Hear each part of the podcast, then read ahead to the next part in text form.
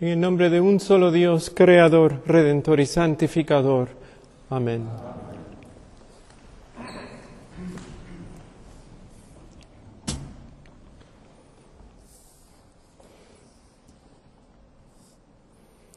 The desert monastics tell the story of Abba John, who prayed to God to take away his passions so that he could become free of inner turmoil.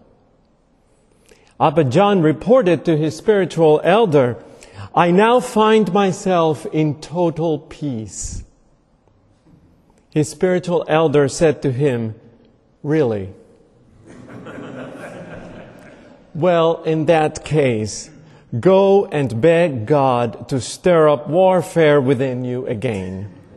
For it is by warfare that the soul makes progress."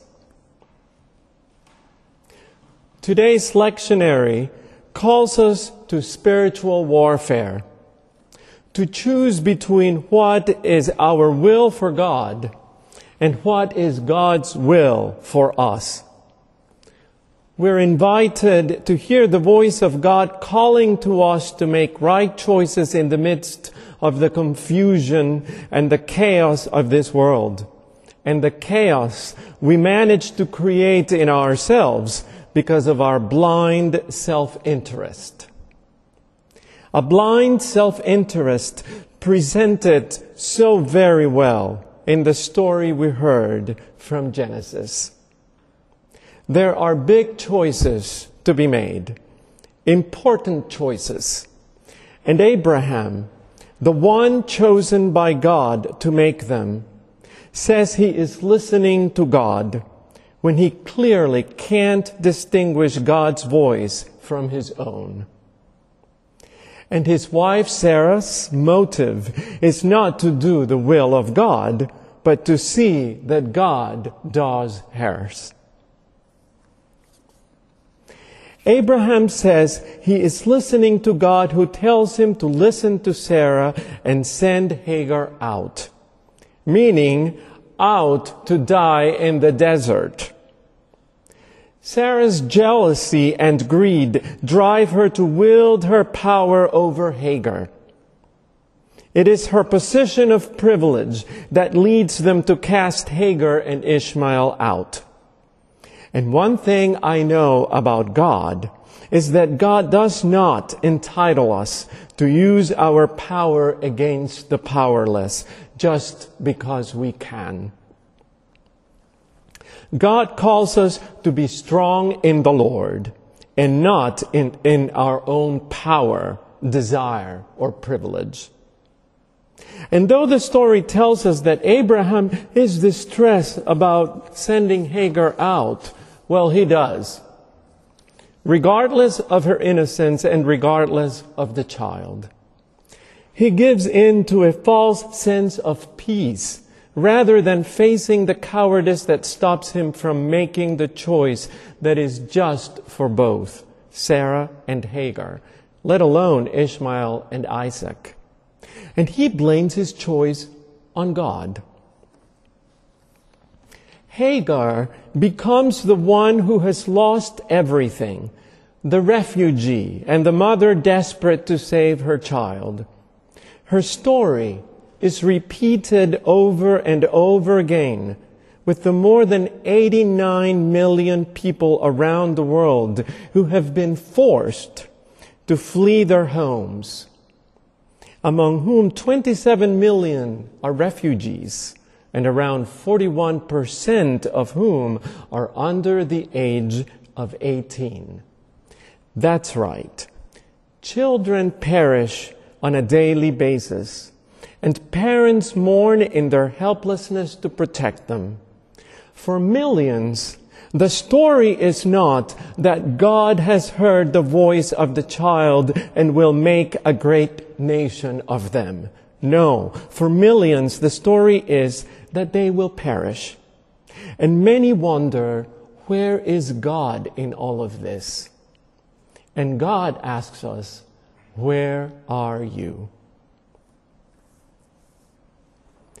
Hagar's story is also repeated here in the U.S. of A. through national laws and policies that have created groups of expendable people, many of them children and single parents, whose well-being seems to be of no concern when law and policy makers representing us make decisions designed to protect our systems of consumption, consumerism, and never-ending desire for profit at the huge cost of the majority of the people, not only here in the U.S., but around the world.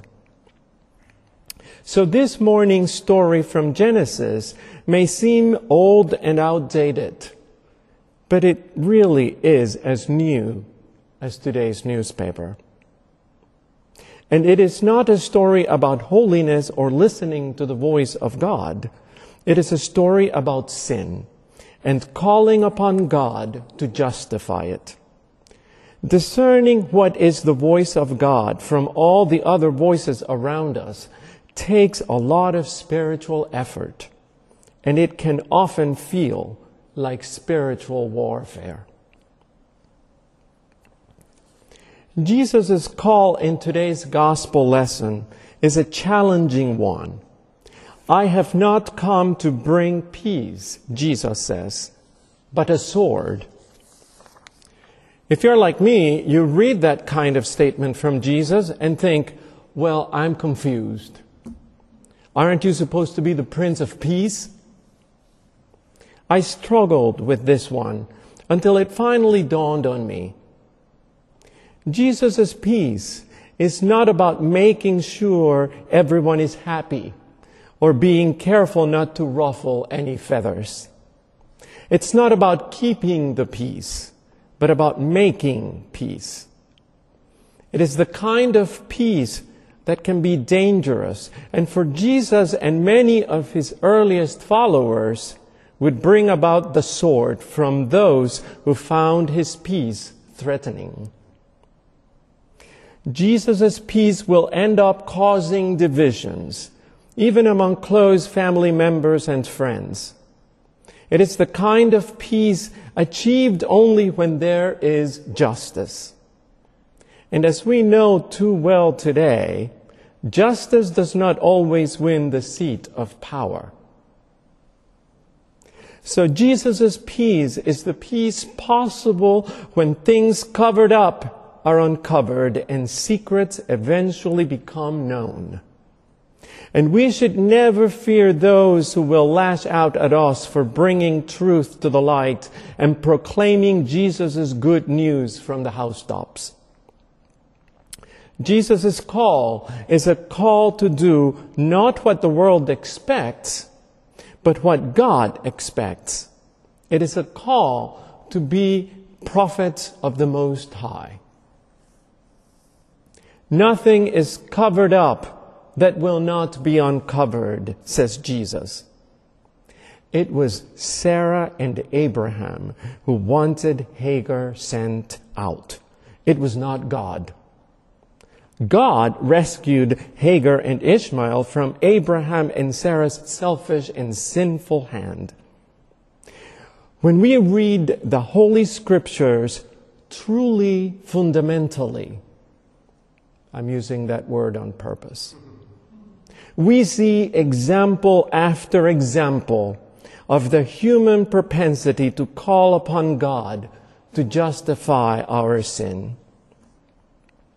God's call is always, always to do justice, love mercy, and walk humbly with God.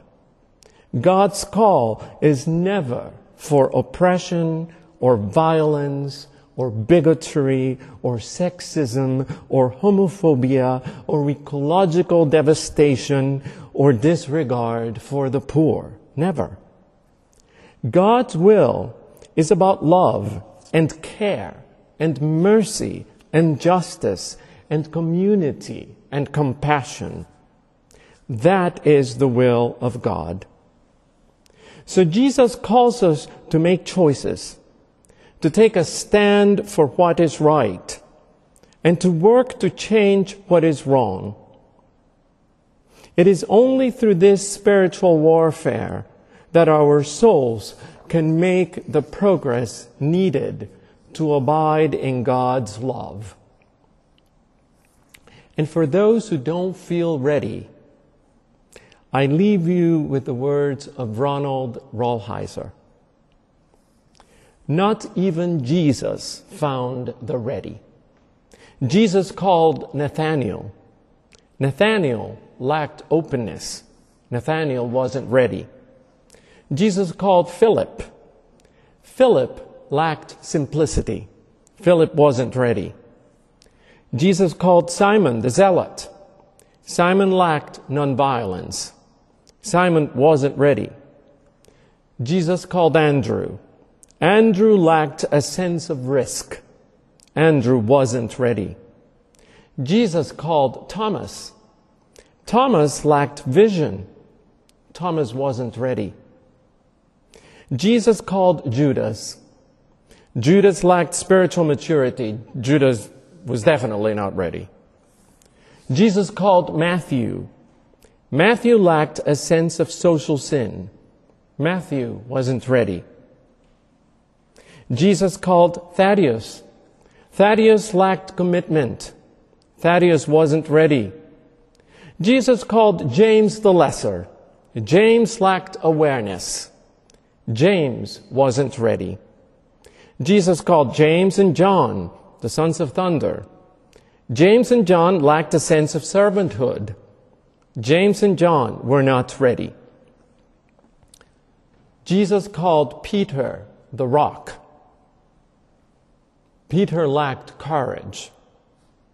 Peter was not ready. The point, you see, is that Jesus doesn't call the ready. Jesus calls the willing. Que así sea, en el nombre del Padre, del Hijo y del Espíritu Santo. Amén.